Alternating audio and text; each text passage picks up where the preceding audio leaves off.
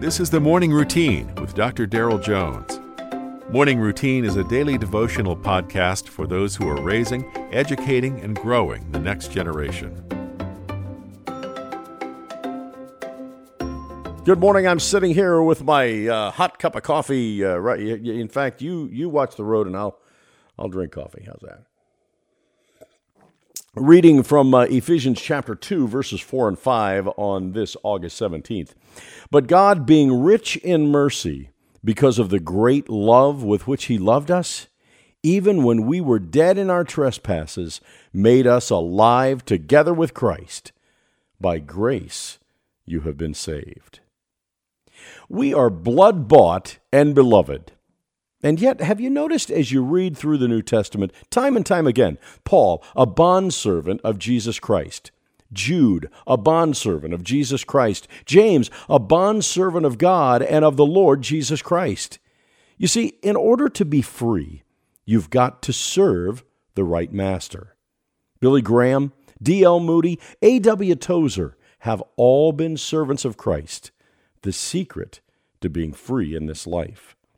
The reason is because the only way a person dead in sin can display that they have become born again is to be alive together with Christ.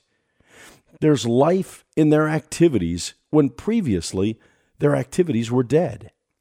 For example, a person can demonstrate acts of mercy, acts of grace, and acts of love, but these external actions actually reveal something more because mercy, grace, and love are found on the inside of a person.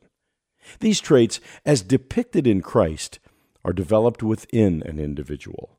As we get the presence of the Holy Spirit and even God's Word inside of us, our outside actions will begin to display the inward change.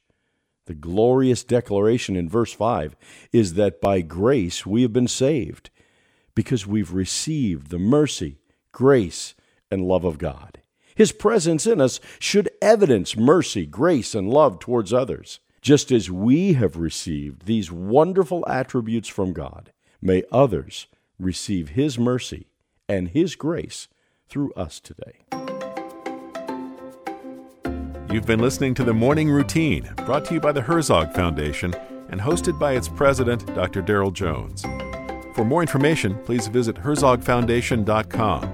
To receive the morning routine as a daily email, sign up at morningroutinepodcast.com. See you in the morning.